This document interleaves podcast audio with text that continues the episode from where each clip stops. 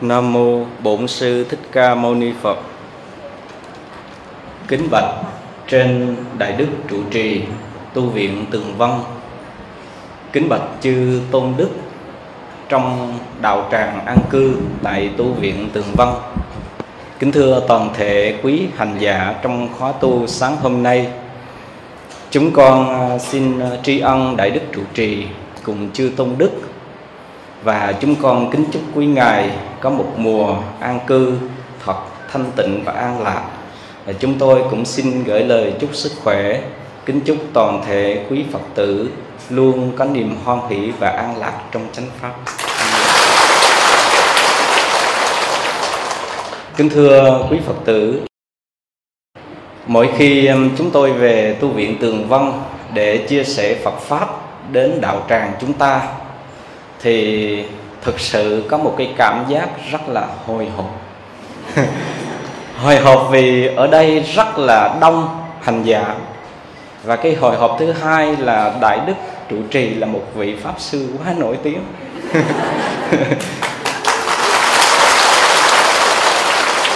Cho nên à, lòng cũng hơi ái ngại.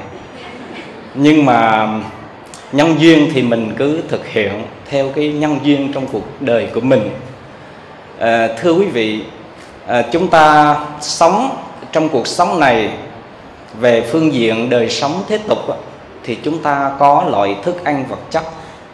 Về phương diện đời sống tinh thần chúng ta có những cái nhu cầu giải trí và quan hệ tâm tinh thần. Và về phương diện tâm linh chúng ta lại có một loại thức ăn thứ ba đó là thức ăn tâm linh. Và cái thức ăn tâm linh này nó là một cái tố chất quan trọng để mang đến cái sự an lạc đích thực, cái niềm hạnh phúc trường cửu cho mỗi người chúng ta. Trong cái thức ăn tâm linh thì có một cái chất liệu mà chúng tôi nghĩ tất cả hành giả chúng ta phải ờ, thể nghiệm, phải tiếp nhận và phải thẩm thấu một cái chất liệu này. Đó là cái nước cam lồ của Bồ Tát Quan Thế Âm. Thì hôm nay để giúp cho quý Phật tử hiểu được về cái bản chất và làm sao chúng ta có thể tiếp nhận và thẩm thấu được cái vị cam lồ tịnh thủy của Bồ Tát Quan Thế Âm theo cái nghĩa chánh kiến trong đạo Phật, thì chúng tôi chia sẻ cái đề tài là cam lồ tịnh thủy.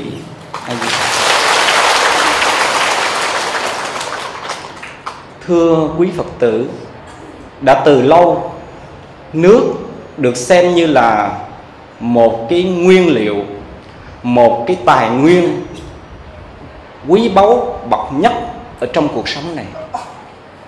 Chúng ta thử hình dung, một ngày mình không thể ăn, một ngày mình không thể ngủ, một ngày mình không thể có nhu cầu giải trí khác.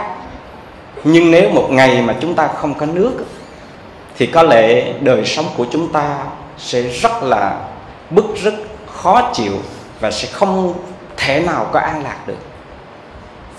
Cho nên, các vị biết rằng trái đất của chúng ta đang sống là có đến 70% diện tích của trái đất là nước. Chỉ có 30% là cái mặt đất thôi. Và trong cái nước mà chúng ta đang sử dụng hàng ngày, Cái nước ngọt chúng ta chỉ sử dụng mới khoảng 0,3% trong 70% cái diện tích nước ở trên trái đất này. Theo dự đoán của các nhà khoa học cho đến năm 2050 dân số của trái đất này sẽ tăng lên là 9 tỷ người. Và lúc đó sẽ có 50% dân số thiếu nước ngọt. Cho nên cái mà nhân loại chúng ta đang ngày nay đang lo âu không phải là cơm gạo quần áo nhà cửa mà cái nguồn nước ngọt sẽ khan hiếm, khan hiếm lần lần. Và thưa các vị rằng là nước là một nhu cầu rất quan trọng không thể thiếu trong từng giây từng phút cuộc đời của mọi người của bất cứ loài hữu tình nào. Nhưng thưa có một điều quan trọng hơn nước là một cái biểu tượng tâm linh rất đặc biệt của tất cả các truyền thống tôn giáo trên thế giới này. Từ Trung Quốc, qua Ấn Độ, qua Hy Lạp, qua Trung Đông, đến phương Tây, các vị xem, trong các buổi lễ tôn giáo của bất cứ tôn giáo nào, nước được xem như là một cái biểu tượng rất linh thiêng, rất quan trọng và do đó trong đạo phật của chúng ta cũng không ngoại lệ. Nước được mang một cái ý nghĩa rất là đặc biệt, rất là đặc thù riêng trong đạo phật. Thì hôm nay chúng ta sẽ tìm hiểu về cái ý nghĩa của nước bát công đức, gọi là bát công đức thủy, hay là cam lồ tịnh thủy, hay là nước sạch cam lồ như thế nào. Để cho chúng ta có một cái nhận định, hiểu biết và làm sao chính mỗi người chúng ta phải uống được những ngụm nước cam lồ ngay khi chúng ta đang sống, ngay trong giây phút hiện tại và ở đây và bây giờ. Thì chúng tôi nghĩ rằng đây là một điều rất là cần thiết cho tất cả chúng ta.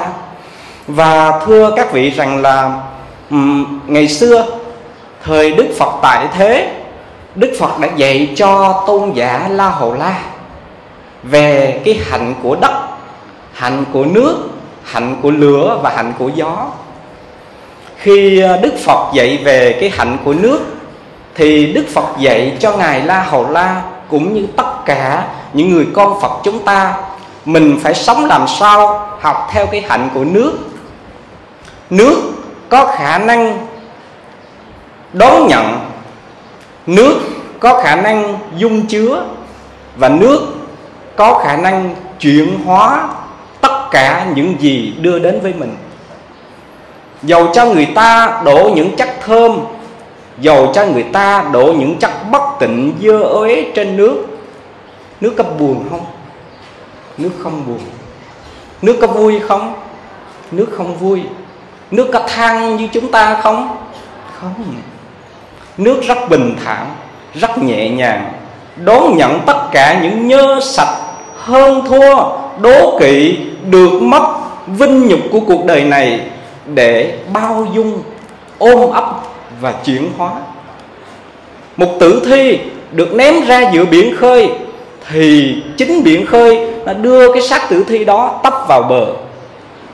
Nước có khả năng ôm trọn, bao dung và chuyển hóa tất cả nỗi niềm đau khổ, những nghịch cảnh trong cuộc đời này.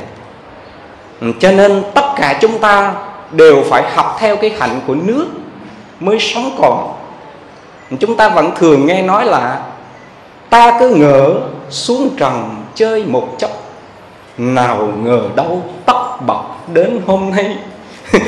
Mình cứ ngỡ rằng, mình cứ ngỡ rằng xuống cái cõi đời này năm ba ngày thôi. Nhưng mà không ngờ nó dính luôn ở cõi này rồi. Nó dính không phải là một cái yếu tố chồng vợ thôi. Sự nghiệp nhà cửa, xã hội, quốc gia, thời đại, danh vọng, địa vị. Keo này nó đặc biệt hơn keo con voi. Keo, những keo, các loại keo ở cuộc đời này, nó cột chúng ta, nó làm cho chúng ta phải dính ở cõi ta bà này. Cho nên muốn chúng ta thoát khỏi ta bà này, phải dùng nước cam lồ để mà tưới tẩm, để làm chúng ta xoa dịu đà làm vơi đi tất cả những cái ràng buộc của thế gian này cho nên khi đã sống trong cuộc đời này, mình phải biết đón nhận mọi thứ xảy ra. Mình phải biết ôm ấp bằng tất cả nỗi niềm yêu thương, thông cảm, bao dung. Và mình phải biết chuyển hóa nó. Đó là con đường duy nhất để chúng ta đạt được cái mục tiêu trong đời sống của mình. Lý tưởng tâm linh trong đời sống của mình. Xin thưa, không có một con đường thứ hai. Có một vị hành giả tâm linh có dạy một người đệ tử một câu nói rất là hay. Mình có thể quên những điều khác, nhưng đừng quên một điều. Mình nếu mình nhớ những điều khác mà mình quên cái điều này, thì tất cả những điều mình nhớ kia đều trở nên vô nghĩa và không lợi ích. Và nếu chúng ta quên và không nghĩ, không thực hiện được cái điều này, thì chúng ta sống rất là vô ích, rất là uổng phí cuộc đời của mình.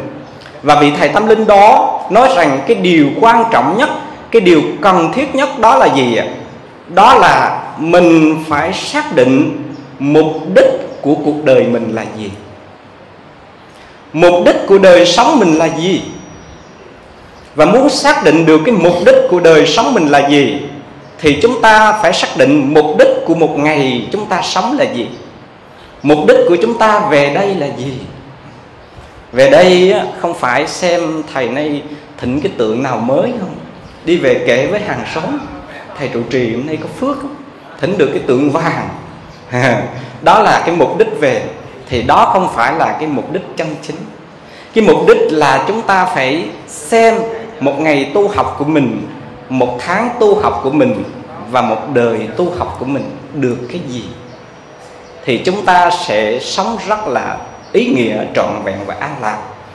Thì khi mà chúng ta sống như thế, trong cái cuộc sống này á, thì đức phật đã dạy cho ngài la hầu la, chúng ta phải tập cái hạnh như nước.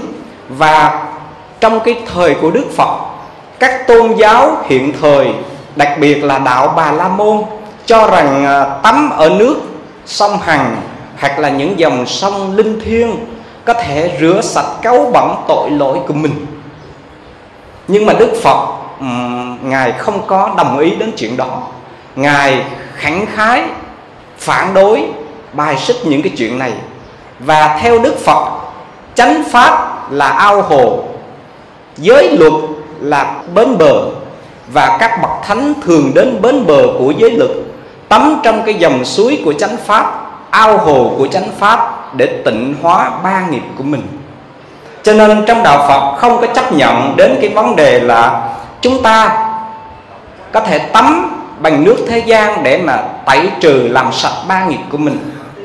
Cái quan trọng là chúng ta học theo hạnh của nước, sống ở bất cứ nơi đâu, vào bất cứ thời điểm nào, ở trong bất cứ môi trường nào, mình biết chấp nhận để tự chuyển hóa cuộc đời của mình.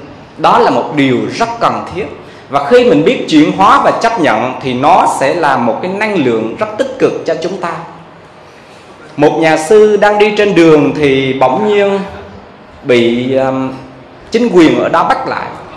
Bởi vì cái nơi nhà sư đi qua một căn nhà xảy ra một cái vụ án mạng giết người.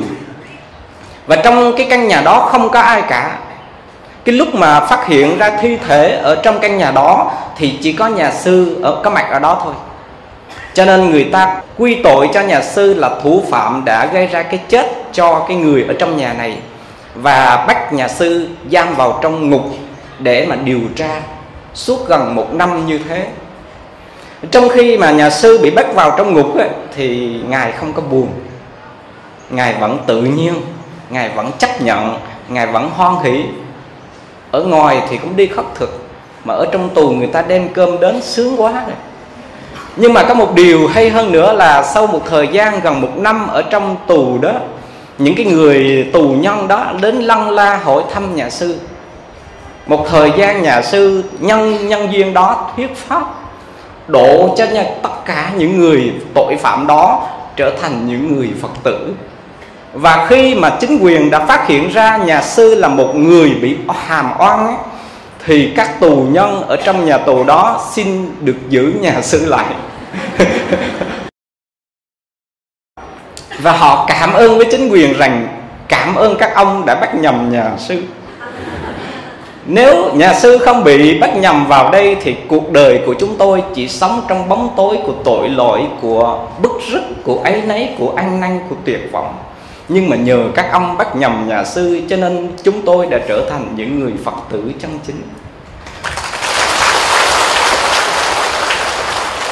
Chúng ta thấy rằng nếu như nhà sư này mà không có cái sự tự tại, an nhiên trong mọi hoàn cảnh, bị bắt vào càm ràm, chửi rủa, la ó, thì có lợi ích được gì không?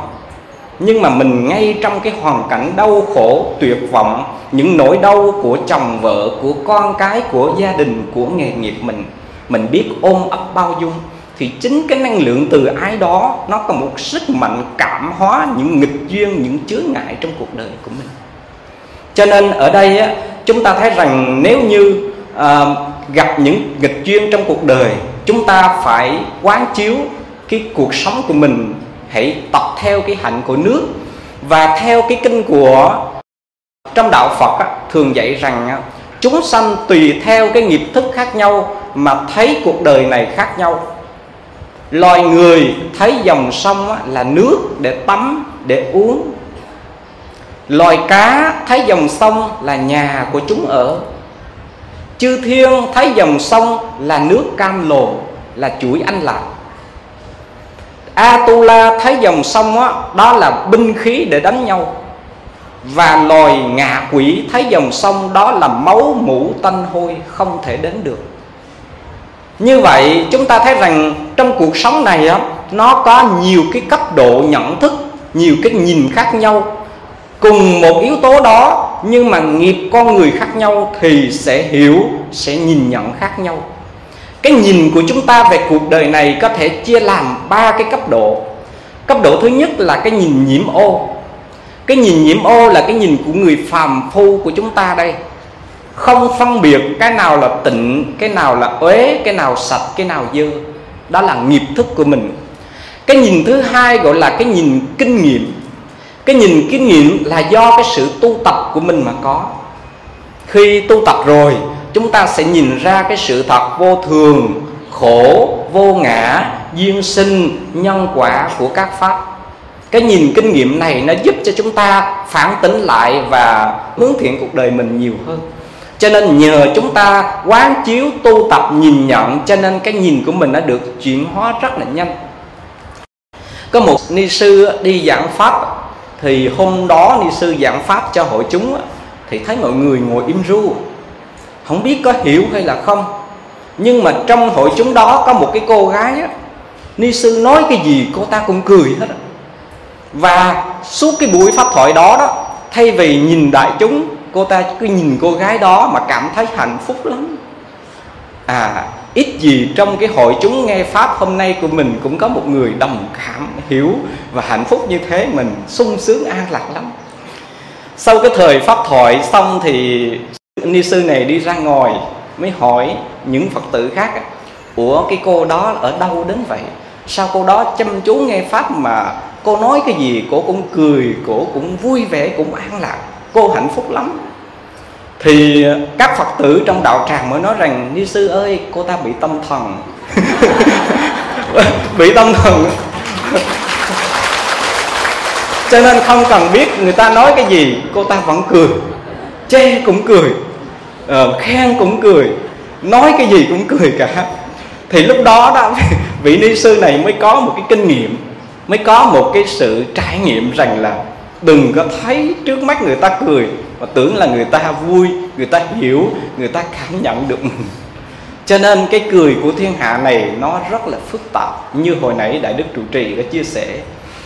À, thì chúng ta thấy rằng cái nhìn thứ hai là cái nhìn bằng kinh nghiệm tu tập và cái nhìn thứ ba là cái nhìn thuần tịnh. Cái nhìn thuần tịnh là cái nhìn của chư phật và các vị giác ngộ. Nhìn cuộc đời này rất là thanh tịnh, rất là cao thượng, rất là cao quý trong cuộc sống.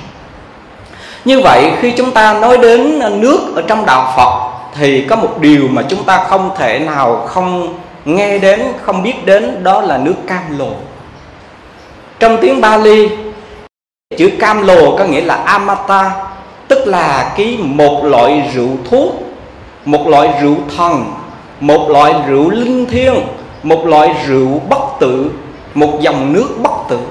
Và dòng nước này chỉ có chư thiên ở các cõi trời, các vị thần có năng lực lớn mới có được cái dòng nước này.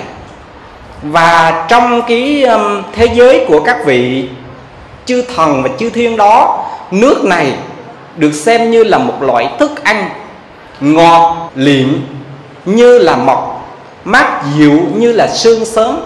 Và trong cái văn hóa của Ấn Độ, từ lâu cam lồ đã được xem như là một cái loại nước, một loại thuốc, một loại thức ăn bất tử. Người uống vào, bệnh tật sẽ tiêu trừ già sẽ hóa thành trẻ, sẽ không bao giờ gặp cái chết và thân tâm luôn được an lạc đó là trong văn hóa của truyền thống Ấn Độ, đặc biệt là trong văn hóa của Bà La Môn ngày xưa. Mà trong đạo Phật của chúng ta, hiểu cái từ cam lồ này, tịnh thủy, tức là cái giọt nước trong, cái làn nước trong, ngọt ngào, mát rượi, thơm tho này, đó không phải là một cái loại nước bất tử, một cái loại rượu quý, rượu thiên trong văn hóa của bà la môn và ấn giáo. Mà trong đạo phật của mình xem cái vị cam lồ này đó là một cái vị nước của chánh pháp gọi là chánh pháp vị. Thì đây là một cái loại uh, nước do cái công năng tu tập mà có do cái sự hành trì Phật pháp mà chúng ta có thể cảm nhận được. Cho nên nước cam lồ cũng được gọi là nước chánh pháp. Cho nên chính nước cam lồ này nó mang đến cho mình những cái sự an lạc đích thực, sự ờ, trải nghiệm và và tự tại trong thân tâm của mình. Trong ờ, kinh niết bàn có một đoạn đức phật dạy như thế này.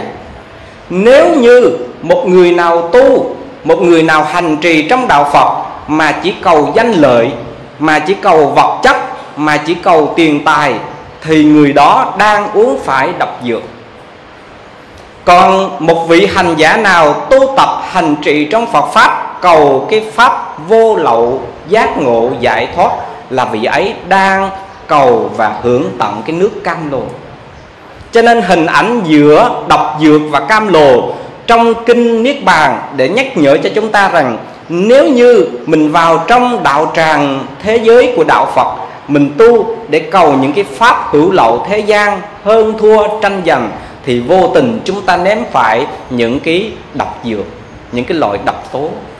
Những cái điều đó nó làm cho sự nghiệp tu tập và hạnh phúc của mình nó bị giảm xuống và đau khổ lắm.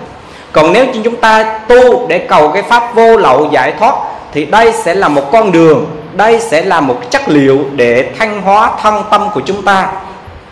Như vậy thì khi mà mình tu như thế, khi mà mình hành trì như thế, gặp bất cứ nghịch cảnh hay thuận duyên nào tâm của mình sao? Vẫn tự tại an nhiên như nước. Vẫn vui vẻ đón nhận nó như là nước. Không có giận hờn, không có quá tự mãn, tự cao gì cả. Có một vị à, sư tên là thích tuệ ngôi vào đời nhà tấn. Một hôm ngài à, vào trong tỉnh thất để ngồi thiền. Ngài ngồi thiền ở trong tỉnh thất trên một cái ngọn núi cao á, thì bỗng nhiên có một con quỷ nó hiện ra. Quỷ này không có đầu chỉ có từ cái thân trở xuống thôi tứ chi thôi để mà khuynh đảo để mà hù dọa nhà sư này. Nhưng mà nhà sư này có một cái sức định tĩnh nó rất là cao cho nên khi thấy một con quỷ không đầu hiện ra ngài tuệ ngôi á mỉm cười nói rằng ngươi không có đầu sướng quá không có đầu khỏi bị đau đầu. Khỏi bị đau đầu. Lúc sau con quỷ này biến mất một con quỷ khác hiện ra không có bụng à, có đầu có tay chân mà không có bụng. Thì à, vị sư này nói ngươi cũng sướng thiệt không có bụng khỏi bị đau bao tử. Con quỷ này thấy không hù dọa được nhà sư cho nên quỷ ta biến mất. Lúc bây giờ một cô gái xinh đẹp cũng là cái loài ma quỷ ma chướng hiện ra. Xinh đẹp dụ dỗ dùng những lời đường mật để chiêu dụ ngài tuệ ngôi. Thì ngài tuệ ngôi bình thản dững dưng không có một cái động thái nào mà sao động cả. Thì trước khi biến mất, thì cái cô gái này là hiện thân của loài ma quỷ đó, mới nói một câu như thế này. Nước biển có thể cạn, núi tu di có thể đổ, nhưng không có thứ gì làm lay động cái tâm của ngài cả. Vậy thì tôi xin chào ngài ra đi. Và như thế, đó là một cái minh chứng cho chúng ta người tu của mình á, khi tu mà có phước báo đến á, đừng có ngủ quên trong phước báo. Khi tôi có nghịch cảnh đến á, đừng có sợ nghịch cảnh. Hãy giữ cái tâm mình á, vững dưng an nhiên tự tại giữa vinh và nhục được và mất thuận và si. Tâm tự tại đó càng ngày nó càng lớn thì hạnh phúc của mình nó càng thăng hoa còn nếu như chúng ta chạy theo cái pháp trần ở bên ngoài thì mình sẽ vui sẽ buồn theo hoàn cảnh rồi đánh mất chính mình. Thì ở đây đó à, chúng ta thấy rằng trong đạo phật cái cam lồ được xem như là một cái hương vị chánh pháp. Và cái hương vị chánh pháp này à, cái pháp vị này nó có ba cái đặc tính. Đặc tính thứ nhất là khi chúng ta tu tập mà thọ hưởng được cái pháp lạc trong đạo phật ấy, thì chúng ta sẽ cảm thấy thân tâm của mình được thấm nhuần nhẹ nhàng tươi trẻ mát mẻ. Các vị để ý xem những người nào tu càng lâu á, đúng pháp ấy, thì tâm càng hoan hỷ khuôn mặt càng trẻ ra. Không cần son phấn gì cả vẫn đẹp. Không cần phải tốn tiền thẩm mỹ viện vẫn xinh xắn. Còn nếu mình tu á mà mình không có chịu tâm hoan hỷ tâm rộng mở để tác động đến thân của mình thì tốn tiền thẩm mỹ viện lắm. Cho nên mình để ý xem mỗi lần chúng ta bước chân về chùa vào chánh điện á, ngắm một cái pho tượng thôi. Thấy một cái biểu tượng nào đó thôi. Thấy một cái khung cảnh trang nghiêm thôi thì cả thân tâm của mình được thấm nhuần rất là an lạc. Nghe một lời pháp thôi cả thân tâm mình cảm thấy thư thái, nhẹ nhàng, bao nỗi ưu tư, trút bỏ như là bỏ một cái gánh nặng của cuộc đời của mình. Cho nên tác dụng của cái pháp lạc vị thuốc chánh pháp là làm cho cái tâm của mình, thân tâm được thấm nhuần và an lạc. Tác dụng thứ hai của cái phật pháp hoặc là nước phật pháp là nó nuôi dưỡng thân tâm của mình. Nuôi dưỡng thân tâm của mình và mình biết rằng cuộc đời mình không phải đặt trên cái nền tảng của ờ, địa vị, tiền bạc, danh vọng, chồng vợ. Mà mà bây giờ cái chất liệu, cái lý tưởng sống của mình là gì? Là chánh pháp. Chánh pháp đang nuôi dưỡng cuộc đời của mình. Nuôi dưỡng cái gì ạ? Nuôi dưỡng cái pháp thân của mình. Nuôi dưỡng cả cái sắc thân tứ đại và pháp thân thanh tịnh của mình. Cho nên các vị thấy rằng những người nào hiểu pháp rồi á, tu chánh pháp rồi á, giàu cực nhọc giàu khó khăn giàu khổ đau mức độ nào cũng cảm thấy bình thường. Không bận tâm, không nề hà gì cả. Trong hàng đệ tử của ngài xá lợi phất có một vị sa di, gọi là sa di quân đầu. Sa di quân đầu là ngài, suốt cuộc đời của ngài. Đến khi mà ngài xá lợi phất nhập niết bàn đó, thì sa di quân đầu này chỉ là một vị sa di thôi. Tại sao như thế? Tại vì tiền kiếp của vị sa di này là một con chó bị đói bỏ bên đường. Một hôm ngài xá lợi phất buổi sáng đó ngài ngồi ngài nhập định. Ngài quán chiếu hôm nay mình nên độ chúng sanh nào. Thì ngài thấy có một con chó đói ở bên đường là cái nhân duyên để mình hóa độ hôm nay. Cho nên sau khi khất thực xong á, thì ngài ăn một phần thức ăn. Thức ăn còn lại ngài đem đến chỗ con chó bị đói gần chết đó ngài cho nó ăn ngài chú nguyện cho nó. Sau khi con chó này nó chết rồi á, thì nó tái sinh làm con một vị bà la môn giàu có. Thì một hôm ngài xá lợi phất đến cái nhà của bà la môn đó tìm lại cái người có nhân duyên với mình là đứa con của bà la môn này. Thì khi mà đến khất thực ở tại nhà bà la môn á, thì vị bà la môn mới hỏi ngài xá lợi phất, ngài xuất gia như thế, đi tu có một mình, không có người thị giả sao? À, thì ngài xá lợi phất mới bảo bà la môn ta chưa có ông có đứa con nào không? Cho ta đi. À, thì vị bà la môn nói rằng con có nhưng mà con của con nhỏ lắm. Thôi để nó lớn rồi con sẽ tặng cho ngài. Bảy năm sau ngài xá lợi phất nhớ lại cái lời hứa của người cha. Cho nên lúc bấy giờ ngài xá lợi phất đến lại căn nhà của bà la môn đó khuyến hóa và cái người con của vị bà la môn này đã được xuất gia làm sa di với ngài xá lợi phất và thưa các vị, khi mà xuất gia còn trẻ tuổi, nhưng mà một thời gian ngắn sau, ngài sa di quân đầu đã chứng quả a la hán chứng quả a la hán một hôm thì sa di quân đầu này ngồi nhập định xem cái tiền kiếp của mình là gì. Thì mới thấy rằng tiền kiếp trước đây, gần đây của mình là con chó bị đói. Được thầy mình là xá lợi phất cho một bữa ăn chú nguyện. Cho nên nhờ cái nhân duyên đó ra đời này gặp Phật pháp và gặp ngài xá lợi phất được xuất gia mà chứng quả như thế này, cho nên sa di quân đầu mới phát một cái lời nguyện là, nguyện sẽ không thọ giới tỳ kheo. Để giữ cái phẩm vị sa di để làm gì? Làm thị giả cho thầy mình là ngài xá lợi phất cho nên là khi mà ngài quân đầu thấy được tiền kiếp của mình được ngài xá lợi pháp cứu độ, cho nên suốt cuộc đời của ngài, cho đến khi ngài xá lợi pháp viên tịch ngài vẫn là một vị sa di giàu là một vị a la hán giàu là một người lớn tuổi. Cho nên á các vị thấy rằng khi mà mình sống trong Phật pháp hiểu được nhân quả cuộc đời của mình rồi á, thì mình cảm thấy chánh pháp như là một cái thức ăn nuôi dưỡng cuộc đời của mình. Nó quan trọng vô cùng. Cho nên cái người nào thực tập cái hạnh của sa di quân đầu á dầu mình về chùa hộ trì thầy mình hai chục năm nhưng mình phát nguyện làm đệ tử úc của thầy mình đi đừng có phát nguyện làm trưởng tử đừng phát nguyện làm những người lớn. Tranh giành địa vị những cái danh vọng làm chi? Bởi vì cái ân của một vị thầy tế độ cho mình cả ngàn đời mình không bao giờ trả được. Cho nên dầu làm đệ tử út của thầy vẫn cảm thấy an lạc cảm thấy an lạc. Thì ở đây á, cái tác dụng thứ hai của uh, hương vị chánh pháp là gì? Là làm nuôi dưỡng đời sống của mình cả đời sống vật chất và đời sống tâm linh và tinh thần của mình và tác dụng thứ ba của Phật pháp là gì? Làm thanh hoa cuộc đời của mình, chuyển hóa cuộc đời của mình từ đau khổ sang an lạc, từ vọng động sang an tịnh, từ phàm phu cho đến thánh quả.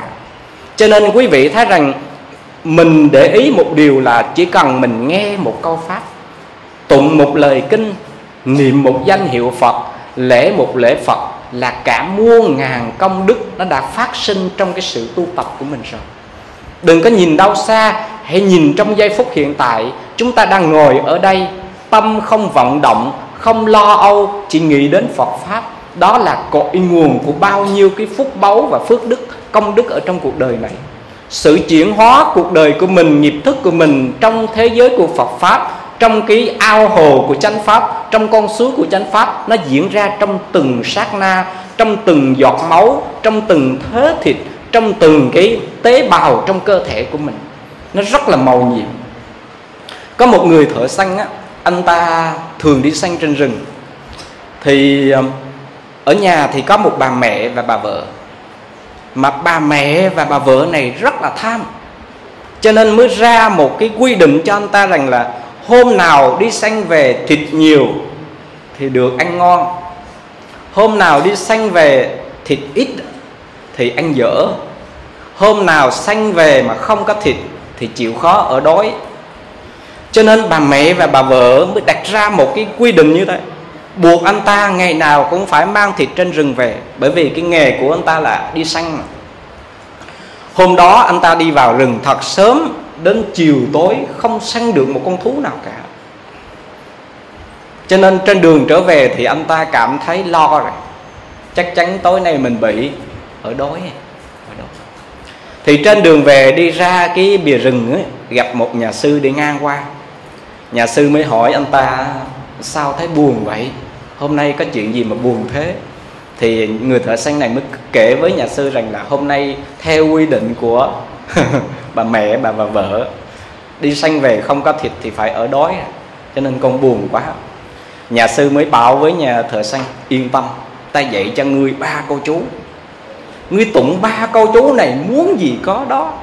Muốn ăn có mặc ăn muốn mặc có mặc muốn vàng có vàng muốn ngọc có ngọc. Ngươi tụng ba câu chú này sẽ có được như sở nguyện. Ừ. thì nhà sư này mới dạy cho cái người thợ săn này ba câu chú là gì?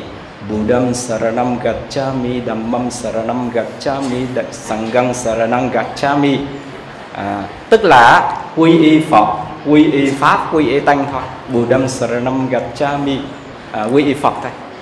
Thì dạy cho người thợ xanh này học ba câu chú này bằng tiếng Bali thì sau khi học thuộc lòng rồi người thợ xanh cảm thấy sung sướng lắm. Bây giờ mình về nhà muốn muốn muốn ăn có ăn muốn mặc có mặc muốn ngọc có ngọc. Cho nên rất là tự tại ung dung trở về nhà không mang một thứ gì cả. Vừa về đến cổng nhà thì bà mẹ và bà vợ đón tại cổng hỏi thịt đâu? Anh đọc, bù đâm saranam gachami mẹ và vợ tức quá. Hỏi tiếp câu thứ hai, thịt đâu? Đầm mâm saranam gachami tức quá, hỏi câu thứ ba, hỏi thử một lần nữa bất quả tam ba lần thôi. Mà nếu mà nói nữa là ăn đòn. Thì hỏi câu thứ ba, anh trả lời sangang saranam gachami hỏi đến lần thứ ba đó thì anh cứ đọc như thế, cái câu nào lạ lắm mới lần đầu mà mẹ vợ nghe. Cho nên là sách cây, sách gậy đập anh đập ảnh một trận, đuổi ra khỏi nhà. Mấy hôm trước không đọc mấy câu này thì cho ngủ trong nhà. Mà bây giờ hỏi thịt không nói mà đọc mấy cái câu gì lạ lạ, cho ngủ ở ngoài luôn. Và và sáng mai á, phải đem ba cái câu chú này trả cho ông sư kia. Đừng có mang về nhà nữa. thì cái vị người thợ săn này á cảm thấy đau khổ vô cùng. Tại vì thấy không linh nghiệm đâu mà thấy bị ăn đòn mà bị ngủ ở ngoài trời nữa. Ừ, khách sạn ngàn sao ngàn sao. À, cho nên sáng hôm sau ờ, cái người thợ săn này thức dậy rất sớm và đi vào trong bìa rừng tìm nhà sư để trả cho nhà sư. Nhà sư mới bảo với ờ, người thợ săn rằng ba câu này không phải của tôi của ông phật ạ. Muốn trả tìm ông phật trả cho ổng. À, thời sanh mới hỏi phật ở đâu? Thì nhà, nhà sư này mới nói rằng là phật ở tinh xá kỳ viên á đến đó gặp đức phật muốn trả gì cho ông cứ trả đi. À, trả nợ đời muốn trả gì hết trả đi. Thì cái người thợ sanh à, theo cái lời hướng dẫn của nhà sư thì đi tìm đến tinh xá kỳ viên. Thì trên đường đi thì băng qua một cái khu rừng. Thì người thợ sanh này trên đường đi đầu tiên gặp 500 vị tiên nữ nhưng mà 500 vị tiên nữ này âm nhạc, thức ăn, nước uống đầy đủ Nhưng bị thiếu một thứ là y phục. Phải lấy lá cây, vỏ cây kết thành quần áo để mà mặc. Bị cái nghiệp là không có y phục để mặc. Phải lấy những cái thứ đó để làm y phục để mặc. Thì 500 tiên nữ này mới nhờ cái người thợ săn này khi đến gặp Đức Phật Hỏi Đức Phật cái nguyên nhân vì sao mà mình các người này bị đọa và chịu cái kiếp của à, bị lọa thể như thế. Đi một đoạn nữa thì người thợ săn này mới gặp một con voi. Mà con voi này có một cái điều kỳ lạ là nó không ăn mía không ăn chuối mà nó chỉ ăn gì? Ăn gai gốc không? Nó tìm những bụi gai để mà ăn. Mà càng ăn gai thì cái miệng nó bị rách bị lở và máu nó chảy ra đầy hết. Mà nó càng sướng cho nên voi này nhờ người thợ săn đến gặp Đức Phật hỏi vì sao sinh ra bị đọa làm kiếp voi mà không được ăn những thức ăn của loài voi mà chỉ ăn gai thôi. Đi một đoạn nữa thì gặp một con trăng. Con trăng này nó chỉ nằm bao quanh một cái gò mối và thân thể nó tiều tụy ốm o gần chết rồi. Trăng cũng nhờ người thợ săn này đến gặp Đức Phật hỏi vì sao nó đọa làm kiếp con trăng mà không chịu ở đâu, cứ ở xung quanh cái gò mối này thôi? Đi một đoạn nữa thì gặp nhà vua và công chúa, cất một cái chòi tranh ở trong rừng. Mà cái nghiệp của nhà vua và công chúa này là gì? Đến cái mùa hè, vào cái tháng nóng nhất là phải vào rừng ở trong cái chòi tranh đó. Ở trong cung thì nó khiến làm sao ngủ không được, ăn không ngon, đau khổ lắm cái nghiệp của vua và công chúa, hai cha con là đến cái tháng nóng nhất phải vào trong rừng để chịu nóng với thiên hạ cho nên vua và công chúa cũng nhờ vị thợ săn này đến gặp Đức Phật hỏi về tiền kiếp của mình, tạo cái nhân như thế nào mà bây giờ hưởng cái quả như thế. Thì khi mà người thợ săn đi đến tinh xá gặp Đức Phật thì Đức Phật mới giải thích như thế này. Nhà vua và công chúa sở dĩ vào tháng nóng nhất phải vào rừng ở trong tròi tranh đó là bởi vì tiền kiếp của hai cha con này vốn là hai cha con của người thợ săn. Một hôm hai cha con người thợ săn này săn không được thú trong rừng, cho nên đốt rừng. Đốt rừng để cho thú nó nóng quá nó chạy ra để mà mình săn. Do cái nghiệp đốt rừng làm tổn hại các muôn thú các loài chúng sanh ở trong rừng. Cho nên đời này sinh ra được cái phước báo là làm vua làm công chúa. Nhưng phải chịu cái quả báo là gì? Phải chịu nóng nực phải chịu những cái, cái thời gian khắc nghiệt thời tiết khắc nghiệt như thế. Con trăng sở dĩ mà nó chỉ ở quanh quẩn cái gò mối đó là bởi vì ở dưới cái gò mối này có một cái hũ vàng tiền thân của con trăng này là một vị bá hộ giàu có. Nhưng bao nhiêu của cải ông đều mua vàng chứa ở dưới cái gò mối đó. Chết rồi, vì cái tâm luyến chấp, tiếc của, cho nên đọa làm kiếp con trăng. Chỉ sống quẩn quanh gò mối đó giàu chết, không bỏ đi nơi khác. Con voi, sở dĩ nó chỉ ăn gai gấp là bởi vì tiền thân nó là một ông quan sự kiện ông quan này ăn của đúc lót, nói trắng thành đen, xấu thành tốt cho những người đúc lót. Cho nên sống bằng cái tà nghiệp, tà ngữ.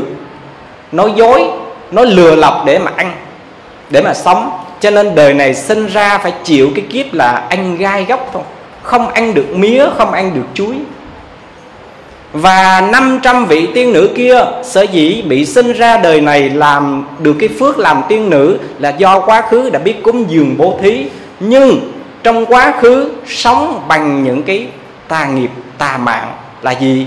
Sống bằng cái việc giết các loài thú vật, các loài tôm cá ra chợ bán để lấy tiền đó mua y phục cho mình mặc. Tức là những y phục của những người phụ nữ đó mặc trong quá khứ là sống bằng vào cái tà mạng sống trên máu thịt mạng sống của chúng sanh.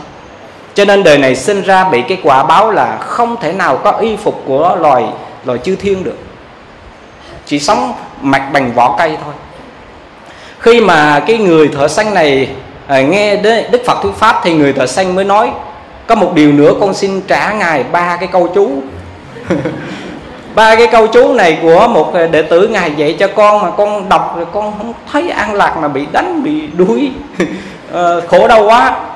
Thì đức phật mới dạy rằng là bù đâm saranam gachami quy y phật là trở về với bản tánh giác ngộ, thanh tịnh, sống hài hòa, yêu thương, tỉnh thức, chánh niệm, an lạc. Thì mình sẽ có cái sự an lạc đích thực. Quy y pháp là trở về với bản tánh từ bi và bình đẳng ở đâu có từ bi bình đẳng thì ở đó có an lạc và hạnh phúc. Quy y tăng là trở về với bản tánh thanh tịnh và hòa hợp. Mình sống thanh tịnh không tạo nghiệp ác và hoài hòa với mọi người thì ở đâu cũng không có khổ cả. Thì nếu sống như thế sẽ an lạc. Thì cái người thợ săn này nghe như thế nghĩ hay quá thôi con không trả con giữ nó. Con giữ nó thì um, sau khi nghe xong cái nghiệp báo nhân quả của bốn cái loài chúng sanh này thì trên đường trở về người thợ xanh mới đến những cái nơi đó giải thích. Vua và công chúa nghe xong rất là mừng biết được tiền kiếp của mình cho nên lấy vàng ngọc châu báu tặng cho người thợ xanh. Đến chỗ con trăng á, thì con trăng này mới xin người thợ xanh đem cái hũ vàng này chia làm hai một phần làm phước cúng dường hồi hướng cho nó một phần tặng cho người thợ xanh. Thêm chút nữa rồi.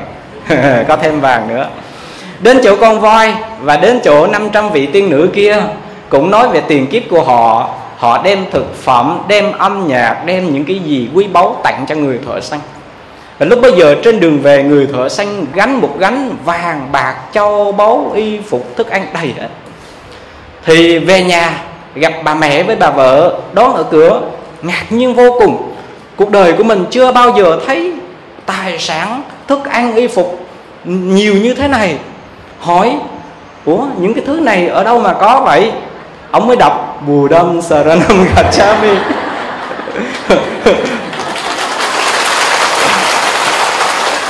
thì hỏi ba câu, hỏi ba câu, đọc đúng ba câu, vô nhà mới kể lại đầu đuôi hết. Đầu đuôi câu chuyện đến gặp đức phật. Thì bà mẹ với bà vợ bà nói, đúng là ba câu linh chú. Thôi thôi, dẫn tôi đến chỗ đức phật, tôi quy y và trở thành đệ tử của đức phật và từ đó gia đình của người thợ săn này đã có nhân duyên quy y trở thành phật tử, bỏ cái nghiệp sát sanh của người thợ săn kia. Cho nên là quý vị thấy rằng là khi mà mình sống trong phật pháp, chỉ cần một câu thôi, chỉ cần một ý niệm thôi, một tư tưởng thôi, mình sống với cái đạo phật thì mình rất là an lạc. Nó có khả năng trị liệu và chuyển hóa thân tâm của mình một cách rất là màu nhiệm, một cách rất là thiết thực cho nên á, khi chúng ta nếm hương vị của chánh pháp khi chúng ta uống dòng nước của chánh pháp thì nó có khả năng làm cho đời sống của mình được thấm nhuần làm cho thân tâm của mình được an lạc và có khả năng chuyển hóa những khổ đau những truyền phược và nghiệp chướng trong cuộc đời của mình. Như vậy thì đức phật dạy rằng cam lồ trong đạo phật đó là những cái hương vị của chánh pháp gọi là pháp vị. Mà trong kinh pháp hoa à, đức phật thường ví dụ là cơn mưa pháp là pháp vũ.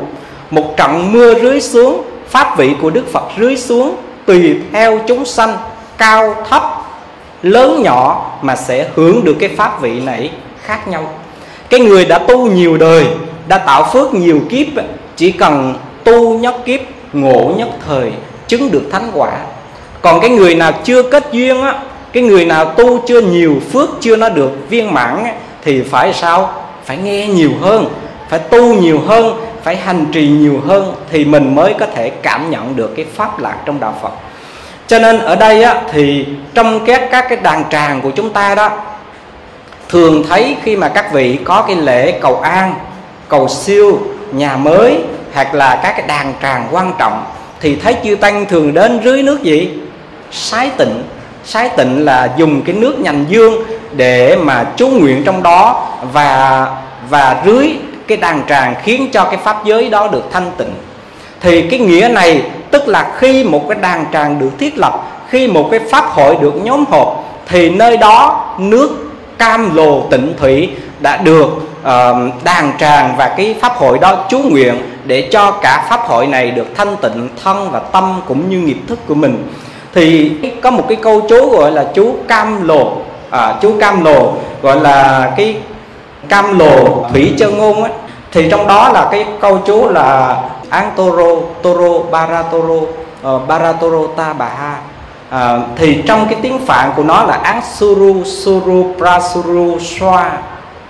Tức là án tức là uh, chữ ôm. Ôm tức là một cái âm thanh màu nhiệm đầu tiên khởi nguyên.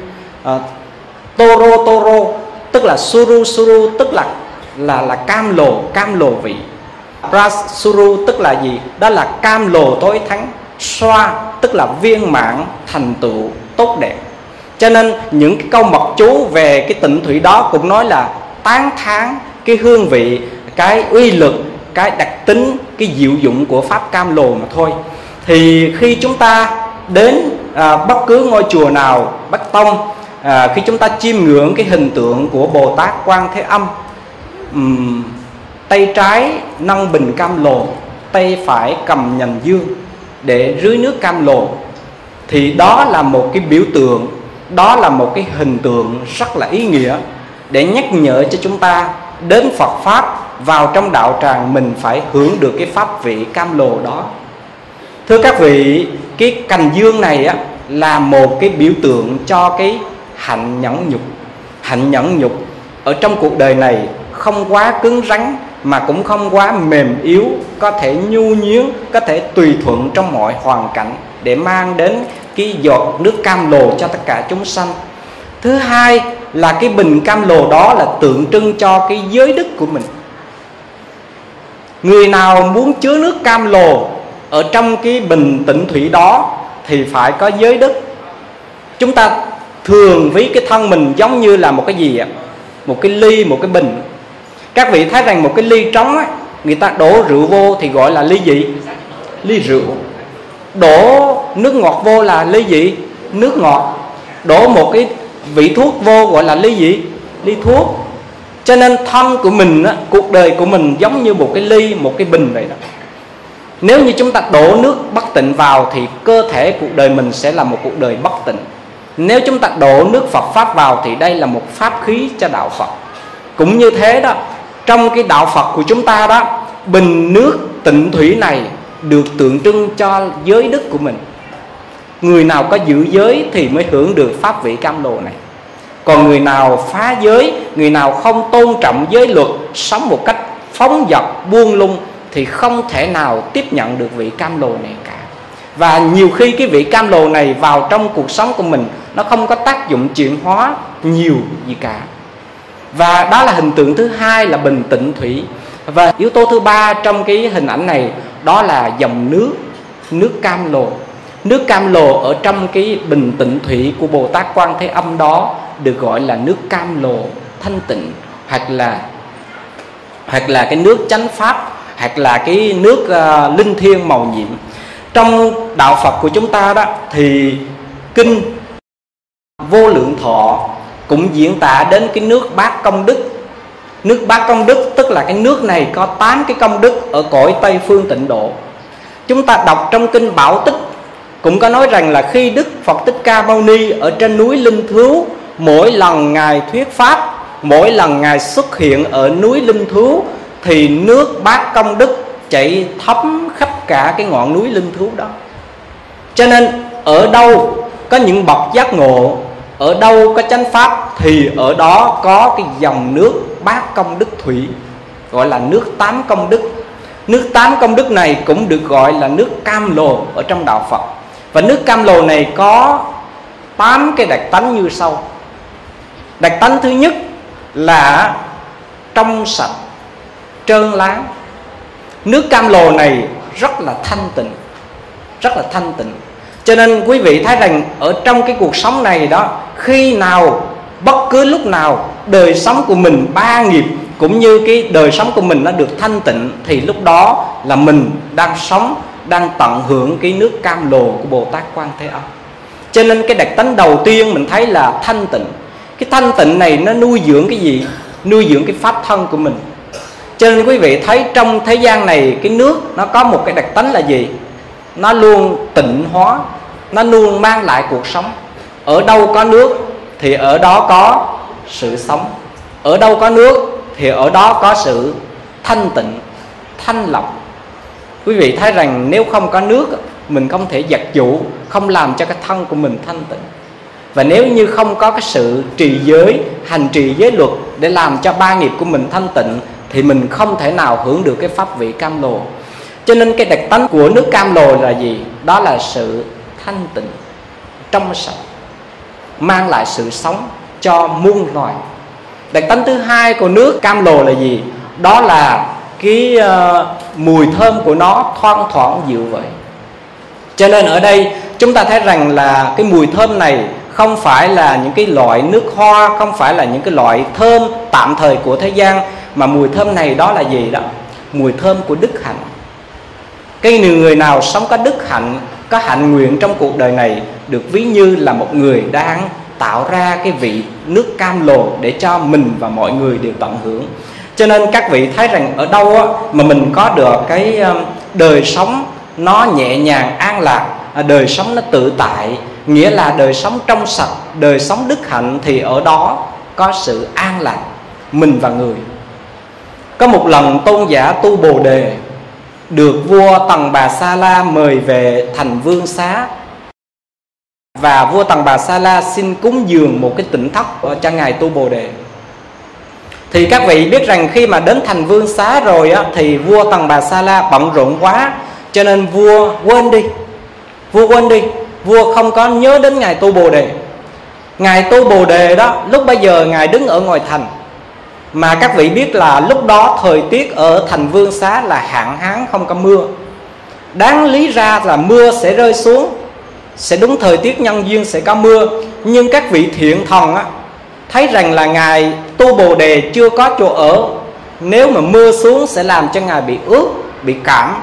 Cho nên là các cái vị thiện thần đó vội đến báo cho vua tần bà sa la phải làm sao sắp xếp chỗ ở cho ngài tu bồ đề cho nên ngài vua tần bà sa la vội vàng sai người dựng một cái lều tranh thỉnh uh, ngài tu bồ đề vào trong đó. Thì ngài tu bồ đề vừa bước vào trong cái lều tranh đó thì cả một cái cơn mưa lớn đổ xuống đổ xuống. Cho nên quý vị thấy rằng là cái cái đặc tính thứ hai của cái của cái bát công đức thủy đó là gì? Đó là cái hương vị uh, thơm tho của đức hạnh. Hương vị nó thanh tịnh tự tại cho nên mình mới để ý rằng là trong cuộc sống này, cái chân lý của cuộc đời này, cái màu nhiệm trong cuộc sống này không phải là cái gì màu mè, xa hoa, những cái gì mà nó kích thích chúng ta. Cuộc sống của chúng ta không phải cả đời mình chỉ tìm đến các loại nước ngọt này, nước ngọt kia để mà uống. Nhưng mà cuộc sống chúng ta thường nhờ vào hai cái yếu tố rất quan trọng mà chúng ta ít để ý, đó là gì? Nước lã và không khí các vị thử hình dung cuộc đời của mình mà không có nước lạ không có không khí thì mình có thể trưởng thành lớn lên được không? Nước lạ không khí, không có mùi vị, không có màu sắc, rất là tinh khôi, rất là bình dị, rất là tầm thường, nhưng nó lại là yếu tố mang đến sự trưởng thành và hạnh phúc cũng như cuộc sống của mỗi người chúng ta chân lý của cuộc đời này không phải là cái gì màu mè ở bên ngoài, mà là những cái gì bình dị, bình thường nhất trong cuộc sống của mình. Và chính cái sự bình dị đó, nó tạo cho mình những cái gì nó cao đẹp hơn, nó ý nghĩa hơn. Và cái điều thứ ba, cái đặc tính thứ ba của nước cam lồ đó là gì? Đó là sự nhẹ nhàng. Đặc tính thứ tư, đó là cái sự mát mẻ. Đặc tính thứ năm, đó là cái sự nhu nhuyến nếu như đặc tính thứ nhất của vị cam lồ đó là cái sự um, um, trong sạch nó tượng trưng cho cái gì ạ? Tượng trưng cho sắc trần. Đặc tính thứ hai là cái hương thơm tượng trưng cho cái hương trần đặc tính thứ ba thứ tư thứ năm là nhẹ nhàng là mát mẻ là nhu nhuyến tượng trưng cho xúc trần cái sự chạm xúc của mình. Chúng ta khi tiếp xúc sâu canh với sâu trần mình có gì? Sắc thinh hương, vị, xúc và pháp. Thì khi chúng ta tiếp xúc với vị cam lồ này, mình cũng tiếp xúc với sáu cái đối tượng thanh tịnh đó. Đó là đó là sắc thanh tịnh, đó là hương thanh tịnh, đó là xúc thanh tịnh. Cho nên đời sống của mình nó có một cái sự nhu nhuyến nhẹ nhàng an lạc, mát mẻ như là nước, thì ở đâu mình cũng có sự an lạc cả. Cho nên là ở đây chúng ta thấy nước nó có một cái đặc tính như thế nào? Uyển chuyển lắm ở bầu thì tròn, ở ống thì dài, gặp mùa đông thì thành băng giá, gặp mùa hè, trời nóng thì bốc hơi. Dầu nước ở hình thái nào đi nữa, nhưng cái đặc tính của nó có bị biến đổi không? Không bao giờ bị biến đổi. Đó là cái nguyên lý là phương tiện trong đạo phật. Phương tiện tùy theo cái hoàn cảnh tùy theo cái thời đại, tùy theo cái môi trường, mình có thể ứng dụng, uyển chuyển trong môi trường đó để tạo nên cái đời sống thực sự của mình. Như vậy, khi đã có cái đời sống uyển chuyển như thế thì chúng ta có có thể khả năng cảm nhận được cái nước cam lồ của bồ tát quan thế âm. Đó là một đời sống làm sao cho nó nhẹ nhàng, nó mát mẻ, dịu vợi và nó nhu nhuyến bình thản, uyển chuyển trong mọi hoàn cảnh đặc tánh thứ sáu của nước cam lồ. Đó là làm cho chúng ta cảm thấy sự ngọt ngon, rất là ngọt. Cái ngọt này không phải là cái ngọt nó nó làm cho chúng ta phải say đắm, mà cái ngọt này làm cho chúng ta càng ngọt, càng tỉnh thức, càng thanh lương, càng nhẹ nhàng. Cái ngọt này là cái ngọt của chánh pháp, không phải là cái ngọt của thế gian. Đặc tính thứ bảy của nước cam lồ là gì? Làm cho thấm nhuần cả thân tâm mình và đặc tính thứ tám của nước cam lồ là gì? Đó là làm tiêu trừ mọi nhiệt não, phiền não, đau khổ trong thân tâm của mình. Khi chúng ta uống, khi chúng ta cảm nhận thấm nhuần vào nước cam lồ này, cả thân tâm mình được thấm nhuần và bao nhiêu cái nhiệt não đau khổ theo đó cũng tiêu tan. Như vậy, đây là tám cái đặc tánh của nước cam lồ. Cái đặc tánh thứ bảy và thứ tám nó thuộc về pháp trần cái đặc tánh thứ năm à, đặc tánh thứ sáu là nó thuộc về cái gì? Thuộc về cái um, uh, vị trần. Như vậy khi chúng ta tiếp xúc với nước cam lồ là tiếp xúc với sáu cái đối tượng thanh tịnh từ sắc thân hương vị xúc pháp thanh tịnh đó. Cho nên cái sự nhẹ nhàng nó tượng trưng cho cái gì? Thinh trần thanh tịnh. Ở đây á, thì chúng ta thấy rằng khi mà mình tiếp xúc và tận hưởng nước cam lồ với đặc tánh đặc tánh như thế thì một vấn đề đặt ra đó là làm sao chúng ta có thể đón nhận được cái dòng nước cam lồ đây là một điều mà chúng ta có thể uh, phải suy tư rất là nhiều. Khi chúng ta muốn đón nhận cái dòng nước cam lồ thì mình thấy có hai cái trường hợp hai cấp độ. Cái cấp độ thấp ấy, sơ cơ đó nhiều người nghĩ rằng muốn uống được nước cam lồ của bồ tát quan thế âm thì mượn thầy trụ trì cái thang, đem ra tượng ở ngoài lỗ thiên bắt lên. Múc nước trong bình đó để mà uống. Hoặc là chúng ta đem những cái nước về để mà chú nguyện để mình uống. Mình vui vẻ, mình cảm nhận đó là nước cam lồ mình đã uống rồi. Nhưng đó là đối với những người nặng về tín ngưỡng, đối với những người chưa hiểu sâu về cái hương vị cam lồ của bồ tát quan thế âm còn đối với cái người tu học của chúng ta đó để có được cái cảm nhận có thể tiếp nhận có thể thẩm thấu được cái hương vị cam lồ của bồ tát quan thế âm thì mình phải có những cái yếu tố sâu. Cái yếu tố thứ nhất là gì? Mình phải có chánh kiến tức là cái nhìn đúng cái uh, tư duy đúng về cái hương vị cam lồ hương vị cam lồ này là do cái gì tạo ra? Là do cái công đức tu tập tạo ra. Vậy thì do ai tạo ra? Không do thánh thần mang đến, không do bồ tát mang đến, mà do chính mỗi người chúng ta tạo ra. Chúng ta khi có một cái nhìn đúng về cuộc đời này, thì bắt đầu cuộc đời của chúng ta đó nó chuyển biến, nó thay đổi, nó nhẹ nhàng, nó bao dung lắm.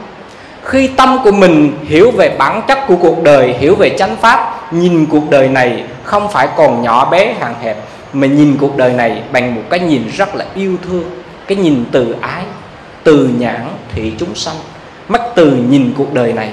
Cho nên khi chúng ta có chánh kiến và nhìn cuộc đời này, hiểu được bản chất cuộc đời, khổ đau của cuộc đời, sự vô thường của cuộc đời, thì chúng ta bắt đầu, bước đầu tiên, chúng ta có thể cảm nhận được cái hương vị cam lồ đó. Cho nên mình biết rằng muốn có được cái hương vị cam lồ đó, mình phải có một cái nhìn rộng bao dung, yêu thương về cuộc đời này. Và mình thử cẩm lại rằng mình và mọi người này đang đi trên đâu ạ? À? một chuyến tàu vô thường, một chuyến tàu định mệnh, một chuyến tàu của nghiệp thức.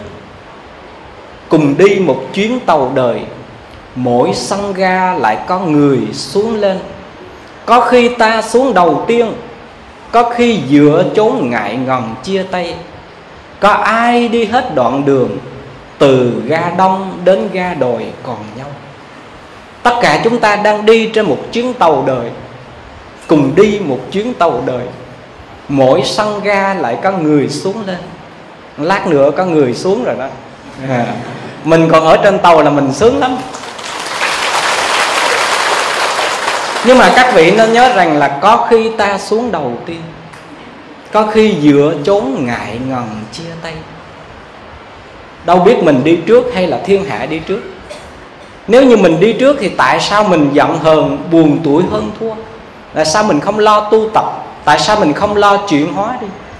Cho nên mình xác định mục đích của lý tưởng cuộc đời mình là gì, mình phải hướng đến cái điều đó.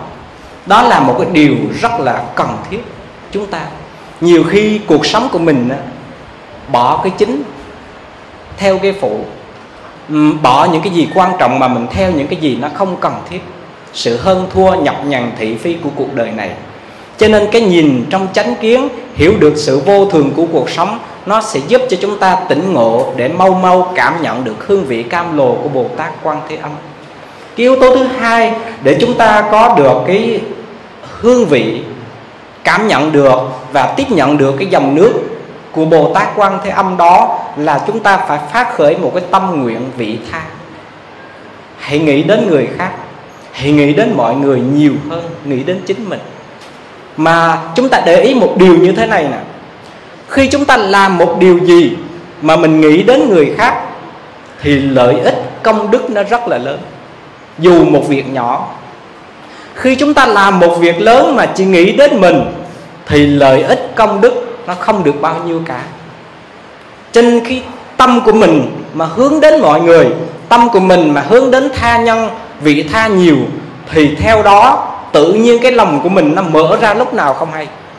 Thân tâm của mình đời sống của mình nó đã được chuyển hóa lúc nào mình không biết. Có một lần pháp sư thánh nghiêm đi với một vị đệ tử đi đến giảng pháp ở trong một đạo tràng. Thì uh, trời mưa rất là lớn thì cái người đệ tử lái xe chở hòa thượng thánh nghiêm đi giảng đó mới nói như thế này trời mưa lớn như thế này ước gì mình đến cái giảng đường đó thì trời sẽ tạnh mưa. Mà nếu mà trời tạnh mưa chắc là do cái phước của thầy mới được như thế. Thì khi mà ra đi thì trời mưa rất là lớn. Đi trên một đoạn đường dài đến cái nơi mà giảng pháp đó thì quả nhiên trời dừng mưa dừng mưa. Thì uh, người lái xe á, đệ tử của ngài thanh nghiêm mới nói rằng là phải nói rằng là phước của thầy lớn quá. Đến nơi cái mưa nó dừng liền, cho nên thuận tiện cho việc à, giảng pháp quá. Thì à, thì pháp sư thanh nghiêm mới bảo với người đệ tử rằng, tại sao con chỉ nghĩ đến thầy, đến mình không vậy? Sao không con nghĩ đến thiên hạ? Con có biết rằng là hôm nay cái thời điểm này ở cái vùng này bị hạn hán. Được một cơn mưa là quý báu vô cùng ta xuất hiện nơi này mưa nó dứt tức là mang họ đến cho thiên hạ. Tại sao không nghĩ ngược lại thiên hạ mà chỉ nghĩ đến mình thôi? Cho nên con biết rằng mưa hay không là do nhân duyên của thời tiết chứ không phải do thầy.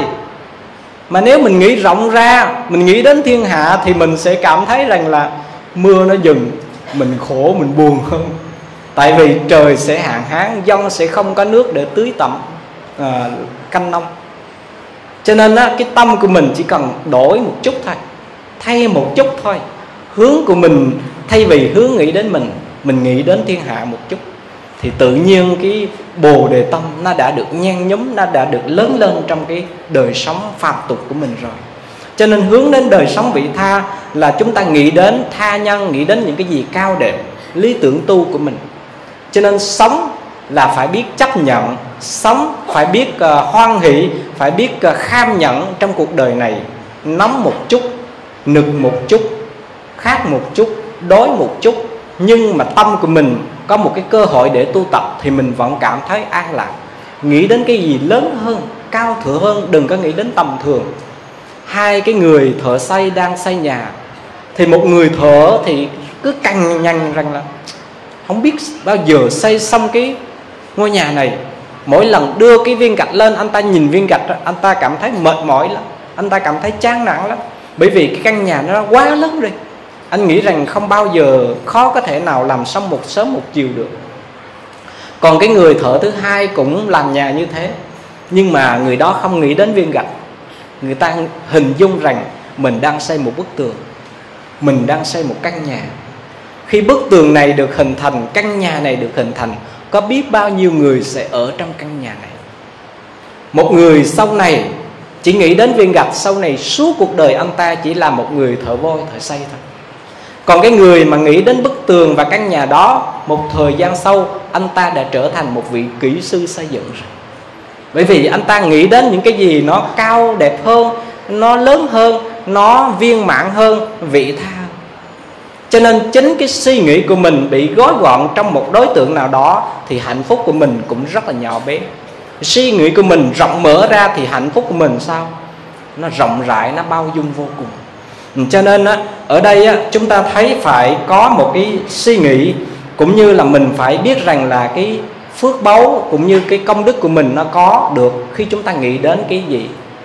Nghĩ đến người khác với cái tâm tâm vị tha như thế và khi mà chúng ta có một cái hướng tâm đến cái tâm vị tha, thì mình mới suy nghĩ rằng cái cuộc sống này mục đích để sống để làm gì. Nếu chúng ta sống để cho cá nhân của mình, sống để cho bản thân của mình, thì cái sống đó là cái sống của một cái loài chúng sanh bình thường. Nhưng mà sống nghĩ đến người khác, thì đời sống của mình nó chuyển hóa.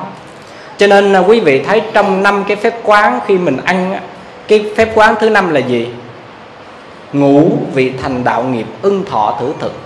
Điều thứ năm khi quán tưởng khi ăn là vì mình thành tựu đạo quả cho nên mình ăn cái thức ăn này.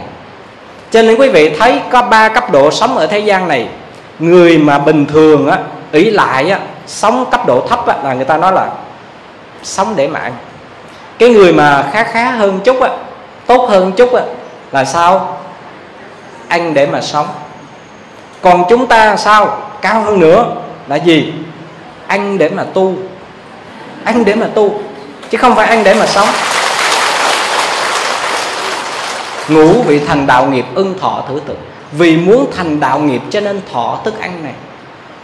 Cho nên cái chén cơm của chúng ta, cái ly nước khi chúng ta uống đó, không phải là cái ly nước đơn thuần, mà ly nước đó là ly nước tri ân, ly nước biết ân tất cả thế giới này chúng sanh này đã tạo nên cho mình một hình hài thông qua cái thức ăn là phương tiện như thế.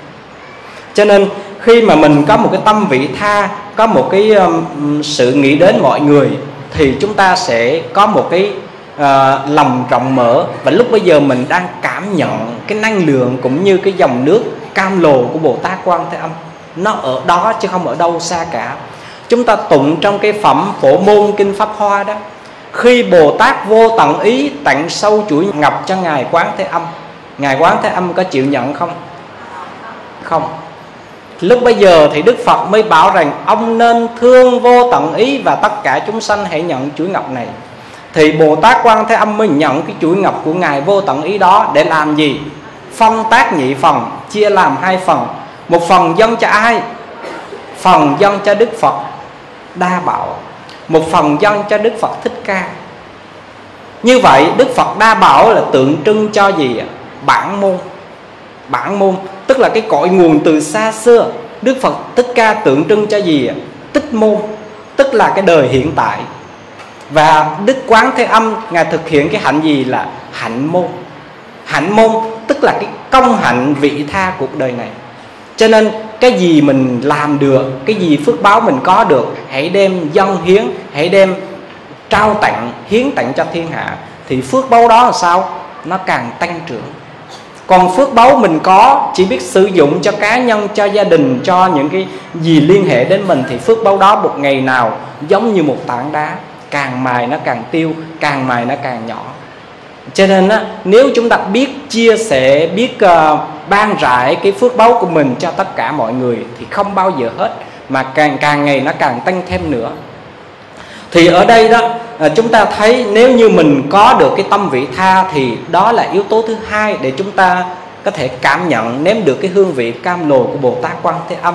Và một cái yếu tố thứ ba quan trọng hơn đó là gì? Sống trong cuộc sống này phải có lòng từ bi lòng từ bi nó là một cái gì một cái yếu tố gì đó nó rất là cần thiết rất quan trọng. Trong uh, cái phép thọ trai ở trong uh, nhà thiền nhà chùa đó khi mà một vị um, thiền chủ khi mà một vị chứng trai đó uh, làm cái phép mà thí thức ăn cho quỷ thần đó, thì lấy những cái hạt cơm bỏ trong chén nước rồi chú nguyện trong đó pháp lực bất tư nghì từ bi vô chướng ngại thất lạc biến thập phương phổ thí châu xa giới. Tức là cái pháp lực là năng lực của chánh pháp là sao? Bất khả tư nghị. Quý vị thấy cái năng lực của phật pháp không thể nghĩ bàn được. Cái câu thứ hai là gì? Từ bi vô chướng ngại. Câu này rất là hay, thưa quý vị. Từ bi vô chướng ngại. Chúng ta bị chướng ngại, chúng ta bị trở ngại là bởi vì mình không có từ bi. Mình có từ bi ở đâu cũng không bị chướng ngại cho nên chúng ta thường trách, chúng ta thường chê chúng ta thường phàn nàn. Nơi này, nơi kia, người này, người nọ. Nhưng mà chưa bao giờ chúng ta nhìn lại chính mình cả. Nếu bản thân mình có từ bi biết thương mình, biết thương người, biết thương những cái nơi đó thì sao? Không có chướng ngại. Cái nơi nào mà nhỏ bé, khó khăn, nóng nực hơn thì mình càng thương hơn nơi nào người ta càng có giận dữ, càng ờ, gây khổ đau cho mình thì mình càng bao dung hơn có từ bi là không có chướng ngại. Bởi vì chúng ta không có từ bi, không trau dồi cái năng lượng này cho nên ở đâu gặp một việc nhỏ, nó cũng thành một việc lớn. Gặp một cái chuyện bình thường cũng gây trở ngại cho mình. Cho nên quý vị nhớ cái câu là pháp lực bất tư nghị. Cái năng lực của Phật pháp không thể nghĩ bằng từ bi vô chướng ngại ở đâu có từ bi thì ở đó thấy tự tại thoải mái an nhiên không có ràng buộc không có lo âu gì cả. Cái năng lực từ bi là một cái năng lực nó rất là màu nhiệm có thể giúp cho chúng ta chuyển hóa thay đổi cả mình và người ờ, uh, tránh báo và y báo trong cuộc đời này. Có một nhà sư thường đi khất thực thì khi mà ngài đi khất thực uh, xuống dưới phố thì cái gia đình đó có một cái um, bà mẹ với một người con gái người chồng, người cha qua đời rồi. Cho nên là bà mẹ và cô gái này là những cái người phật tử thuần thành lắm, nhất là người mẹ. Mà mỗi lần nhà sư này này mà đi khất thực là bà mẹ dù nghèo như thế nào vẫn đem một cái phẩm vật nào ra cúng dường cho nhà sư. Thì khi mà cúng dường như thế thì một hôm nhà sư đi ngang qua căn nhà này, thì nghe ở trong nhà đó bà mẹ và cô gái mới nói chuyện với nhau người con gái mới nói rằng, mẹ ơi, hôm nay mình chỉ còn một ít gạo thôi. Mà mẹ muốn lên núi, mẹ tu thiền ở trên đó, thì mẹ lấy thực phẩm, mẹ lấy gạo này lên đó nấu ăn đi. Thì bà mẹ, bà mới bảo người con gái rằng là, con à cúng dường cho người xuất gia thì phước báu nhiều lắm. Mẹ là người tại gia, phước chưa nhiều, lực chưa lớn, cho nên mẹ chỉ xin một ít gạo để nấu cháo ăn thôi. Còn con đem cái phần gạo lớn còn lại, con nấu thực phẩm, nấu cơm để cúng dường cho nhà sư kia. Mẹ ăn đói, ăn khát cũng được, nhưng mà nhà sư no thì mẹ vẫn hạnh phúc. Thì khi mà đi ngang qua căn nhà của hai người phật tử nghe trong nhà bàn với nhau thế, thì vị sư này cảm thấy hổ thẹn lắm. Bao năm qua, mình xuống núi, mình khất thực về tu tập mà chưa được cái gì cả. Còn bà lão này, bà nghèo, bà nhịn ăn, bà nhịn khác để mà cúng dường cho mình được no đủ, để mình tu. Tại sao mình thua bà lão này như thế? Mình thấp kém hơn bà lão này. Cho nên thay vì hôm đó ngài đi khất thực, ngài quay trở về tỉnh thất ở trên núi, ngài ngồi thiền. Quyết tâm rằng chưa giác ngộ, ta sẽ không rời khỏi tỉnh thất này. Và ngài ngồi thiền một thời gian đó, thì ngài đã chứng ngộ. Ngài chứng ngộ thì lúc bây giờ đó thì sau khi chứng ngộ xong, ngài đi xuống núi, đi ngang qua nhà của bà lão đó để khất thực. Thì lúc bây giờ người con gái đem thức ăn ra sớt bát cho nhà sư á. Hôm nay thấy nhà sư, cái phong cách phi phạm, thánh thiện vô cùng, khác hoàn toàn trước đây, thì mới chạy vào hỏi người mẹ mẹ ơi, hôm nay sao vị sư trông có vẻ là kỳ lạ lắm, tuyệt vời lắm? Thì bà mẹ mới nói rằng là, con có biết không? Nhà sư bây giờ đã là một vị thánh rồi, không phải là phàm tăng nữa. Cho nên là người con nghe như thế, mừng lắm. Cho nên hai mẹ con mới rủ nhau, thôi, mình cũng lên núi mình tu vậy đi. Tu một thời gian thì hai mẹ con chứng được cái quả vị, các cái tầng thiền, tứ thiền. Khi mà hai mẹ con trở về nhà đó, thì bắt đầu làng xóm thấy hai mẹ con này, hôm nay sao khác quá? Thánh thiện quá. Mới hỏi, uống sao nay khác vậy? Thì hai mẹ con mới nói rằng, thấy cái nhà sư kia chứng được thánh quả, cho nên mình cũng lên núi tu được chứng tứ thiền. Cho nên làng xóm nghe nói, rủ nhau nhau lên núi tu luôn. Thì thì cả một cái làng, từ một cái dân làng bình thường trở thành những cái người hành giả tu tập rất là tinh tấn. Khởi đầu từ cái gì ạ? Từ cái tâm niệm từ bi của người mẹ, hướng đến tam bảo, hướng đến vị sư kia. Nó có một cái sự cảm hóa một cái sự chuyển biến rất lớn ở trong cái đời sống của tất cả mọi người. Cho nên quý vị thấy rằng là cái năng lực của từ bi nó có một tác dụng rất lớn. Ở đâu có từ bi, ở đó có sự sống. Ở đâu có từ bi, ở đó có yêu thương, chia sẻ, hạnh phúc, cảm thông và cái năng lực yêu thương ở đó. Cho nên ở đây chúng ta thấy rằng năng lực từ bi nó là một cái gì nó rất là màu nhiệm, quan trọng trong cuộc sống của mình khi chúng ta sống với năng lượng từ bi, sống với năng lượng thương yêu đó là chúng ta đang cảm nhận, đang ờ, thể nghiệm, đang uống những cái dòng nước cam lồ của bồ tát quan thế âm. Và chính lúc đó, mình đang có một cái sự thể nghiệm đích thực trong cái cuộc đời của mình bằng năng lượng của chánh pháp. Cho nên năng lượng và hương vị chánh pháp không ở đâu xa, ở trong cái cung cách sống của chính mình. Và khi cái năng lượng từ bi này phải dựa trên một yếu tố rất quan trọng, thưa các vị đó là cái nhìn sự thật, cái nhìn thẩm thấu về cuộc đời này. Đó là cái cái không ở trong cuộc đời này. Cái này rất là lạ.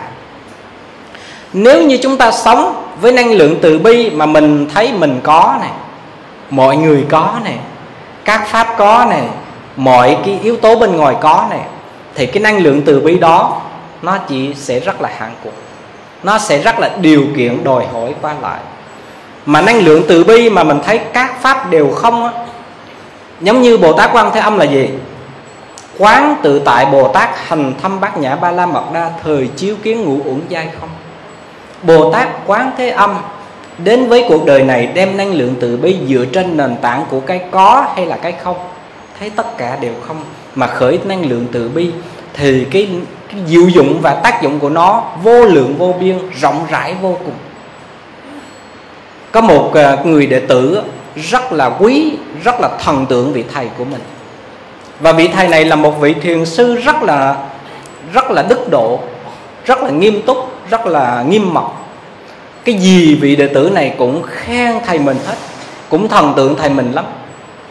Một hôm thì à, khi vào thiền đường không biết ai bỏ quên cái cây kim ở trên cái gối của vị thiền sư bồ đòn. thì vị thiền sư ngồi xuống ngồi lên cái cây kim. Đau quá cho nên vị thiền sư la lên, ôi, ai bỏ cây kim ở đây? Thì người đệ tử thấy thầy mình la lên như thế khi ngồi lên cây kim á, thất vọng vô cùng, buồn vô cùng. Thầy dạy rằng là nhân không, ngã không, các pháp đều không. Mình cũng có, cây kim cũng có. Mà bữa nay ngồi lên cây kim kêu lên một tiếng, ôi như vậy là thầy mình chỉ nói về bằng miệng thôi, dạy bằng miệng chứ chưa chứng trong tâm của mình. Cho nên giận ông thầy, buồn ông thầy, thất vọng vì thầy, cho nên bỏ đi bỏ đi. Thì khi mà những cái người à, đệ tử khác hỏi vị thầy này rằng là, cái người đệ tử kia bỏ đi như thế thì thầy nghĩ làm sao? Thì vị thầy này mới trả lời rằng là, thật là đáng thương, thật là đáng thương. Bởi vì người đệ tử này chấp vào cái không của ngã của pháp nhưng đối với ta đó, ta cũng là là tương đối là nhân duyên, là tạm thời là không. Cây kim nó cũng là không, mà cái tiếng la nó cũng là không nữa. Ta biết rằng khi ta kêu ối lên một tiếng, thì sau khi ta hết kêu rồi nó còn không? Không. Cho nên dù ta kêu đó là một cái gì rất là tự nhiên sống chứng ngộ, thành tựu đạo quả, không có có phải là mình đi bay trên mây, lặn dưới nước, ở trên hư không, gọi là cái người chứng ngộ, người thành tựu đạo quả. Cái người thành đạo, cái người chứng ngộ là gì? Như ngài lâm tế đó, ngài nọ ngài gọi thần thông là gì? Thần thông là đi trên mặt đất. Chúng ta đang ngồi chạm xúc với mặt đất, chúng ta đang đi trên đất mẹ, ôm ấp bao dung, chúng ta đang tiếp xúc với thực tại từ cái môi trường, từ hoàn cảnh, từ năng lượng, từ ánh sáng, từ cái không khí này, đó là gì? Đó là thần thông. Bởi vì các vị biết rằng bây giờ, hiện tại, ngày nay, có nhiều người ta ở ngoài xã hội, ăn không biết mình ăn, uống không biết mình uống, thở không biết mình thở. Họ đánh mất cái thực tại của mình rồi, đánh mất cái gì trong hiện tại rồi. Cho nên khi chúng ta tu, tiếp xúc với những cái gì bình thường nhất đơn giản nhất.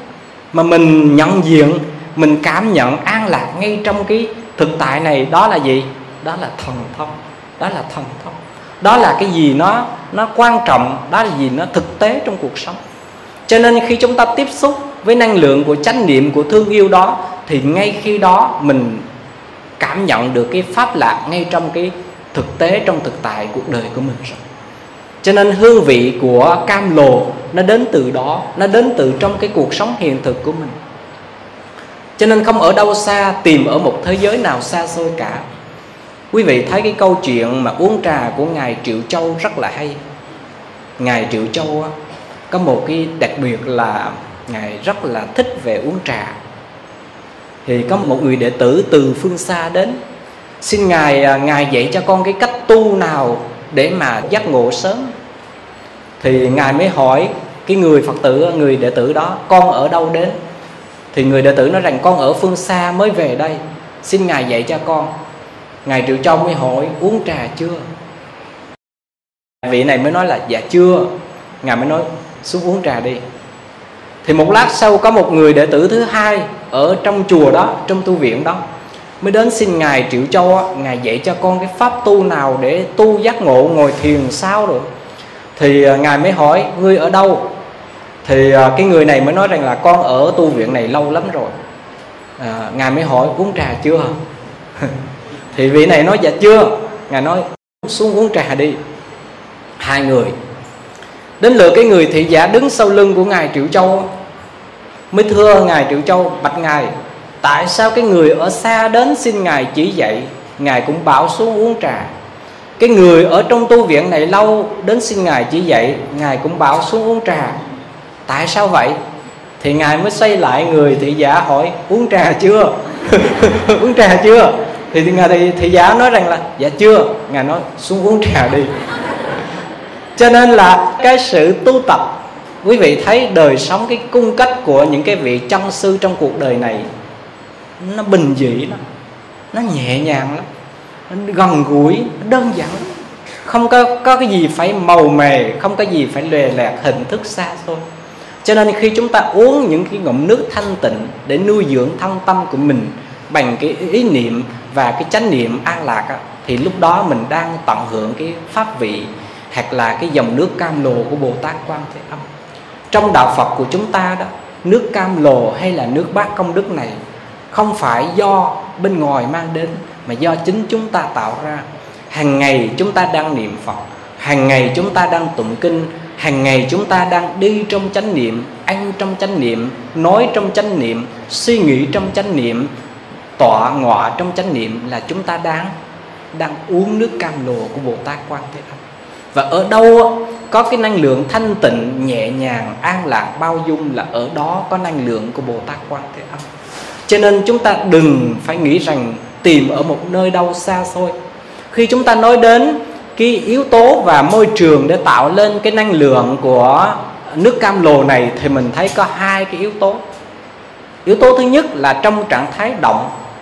Trong trạng thái động là khi chúng ta đem nước đặt lên bàn thờ để chú nguyện, để cầu nguyện trong đàn dược sư, trong đàn à, quán thế âm này, trong các cái đàn tràng kỳ nguyện này, thì cái nước đó đó và mình trì tụng mình hành trì ở trong cái trạng thái động đó chỉ là một cái nước tương đối tạm thời ở một cái mức độ nào đó. Cái nước được gia trì, được chú nguyện đó, nó giúp một phần nào thân tâm của mình giải tỏa được những cái nỗi bức bách đau khổ. Nhưng có một cái loại nước thứ hai, ở một cái trạng thái thứ hai quan trọng hơn, đó là ở trong cái trạng thái tĩnh lặng của tâm khi chúng ta đang ngồi khi chúng ta đang ở trong một cái trạng thái yên tĩnh, lắng động tất cả các tâm tư phiền não của mình thì lúc đó cái sự yên tĩnh, cái sự lắng động trong tâm hồn của mình, nó tạo nên một cái chất liệu, nó tạo nên một cái năng lượng, tạo nên một cái pháp vị rất là vi diệu. Đó là khi an trú vào trong cái sự tĩnh lặng, mọi nhân ngã thị phi đều lặng hết. An trú vào trong cái không đó đó thì chúng ta mới cảm nhận được cái hương vị cam lồ của Bồ Tát Quan Thế Âm một cách trọn vẹn và ý nghĩa nhất. Cho nên chúng ta thấy rằng ở đâu cái người có tu tập thì ở đó có cái năng lượng thanh tịnh của à, vị cam lồ. Có một lần Trang Tử, một nhà hiền triết ở tại Trung Hoa, ông có dạy đệ tử rằng muốn nhìn dòng nước cho thật, à, muốn thấy được dòng nước cho chính đáng không thể nhìn cái dòng nước đang chảy, mà phải nhìn dòng nước khi nó tĩnh lặng lại, nó đứng lại. Cũng như thế, thưa các vị, muốn nhìn lại dòng đời, cuộc đời của mình, đừng nhìn trong cái trạng thái động, hãy nhìn trong trạng thái tĩnh. Khi nào lắng động thì chúng ta mới có thể soi mình lại chính mình, nhìn lại được chính mình. Cho nên, khi chúng ta trong những giây phút thuần tịnh, an nhiên, tĩnh lặng lúc đó mình soi lại cuộc đời của mình soi lại nghiệp thức của mình mới thấy được con người thật của mình. Và lúc đó mình mới an tịnh để uống từng cái ngụm nước thanh tịnh thanh lương của nước bát công đức của nước cam lồ tịnh thủy. Cho nên à, quý vị thấy rằng ở đâu có một bậc giác ngộ có năng lực tu tập thì ở đó nước cam lồ tịnh thủy đều xuất hiện. Có một lần đức phật bảo ngài a nan này a nan hãy xuống sông múc nước cho Như Lai uống. Các vị biết rằng lúc bây giờ có 500 cổ xe bò đi ngang qua cái dòng nước đó bùng đục nó nổi lên. Cho nên ngài a nan sợ nước này bẩn bất tịnh cho nên không lấy nước dân đức phật. Sau này ngài a nan bị các vị à, tôn giả khác à, kết tội à, trách mắng là bởi vì có một lần đức phật bảo ngài a nan xuống dưới suối dưới dòng sông đó lấy nước mà ngài a nan không chịu lấy nhưng mà ngài a nan không biết rằng là khi mà múc dù nước bất tịnh như thế nào đi nữa, thì cái năng lực thanh tịnh của một bậc giác ngộ như đức phật cũng có thể khiến cho cái dòng nước này biến thành cái dòng nước thanh tịnh, cái dòng nước công đức. Cho nên cái năng lực tu tập và cái phước báu công đức và cái phước đức của mình, nó làm cho cái nước của mình uống, dù là cái nước không có hương vị gì nữa dù cái nước lã bình thường đi nữa nó cũng trở thành một cái chất liệu màu nhiệm để nuôi dưỡng thân tâm chuyển hóa nghiệp thức của mình. Cho nên ở đây á, à, kết luận đối đối với vấn đề này á, thì à, chúng ta nghĩ rằng là mình khi mà mình đến với đạo Phật mình không phải là mình mong cầu mình không phải là mình tìm cầu những cái gì ở bên ngoài không phải là tìm những cái gì ở xa xôi mà ở ngay tại đây và bây giờ. Mỗi khi chúng ta sám hối là chúng ta đang tắm trong dòng nước sám hối để nghiệp thức của mình được sạch sẽ. Khi chúng ta giữ giữ giới là đang uống cái nước trì giới. Khi chúng ta khởi lòng từ bi là đang uống nước cam lồ thanh tịnh tịnh thủy của bồ tát quan thế âm. Cho nên mình biết rằng là cái cuộc sống của mình do chính mình tạo ra cả. Không do một thần thánh nào, bùa phép, bùa chú nào, một ân điển nào mang đến cho mình. Và tất cả mọi ân điển có được cao đẹp nhất ý nghĩa nhất là do chính mình tạo ra. Cho nên là khi mà đã an trú vào cái tâm um, từ bi nhìn cuộc đời này tất cả đều là nhân duyên vô thường trong cái ý niệm để tiến tu lo cho cái cuộc đời của mình thì mình sẽ có một cái động lực mình sẽ có một cái nhân duyên mình sẽ có một cái năng lượng để mình chuyển hóa. Để từ đó mình mới cố gắng làm sao như một cái lời thơ rất là hay là đường xưa rủ sạch ưu phiền. Đường nay rủ sạch, đôi miền có không? Trắng thơm, ta có tấm lòng. Thương ai phiêu dạt giữa dòng thế gian? Thương ai bỏ nửa cung đàn, bỏ quên hạt ngọc trong tà áo xưa? Cho nên là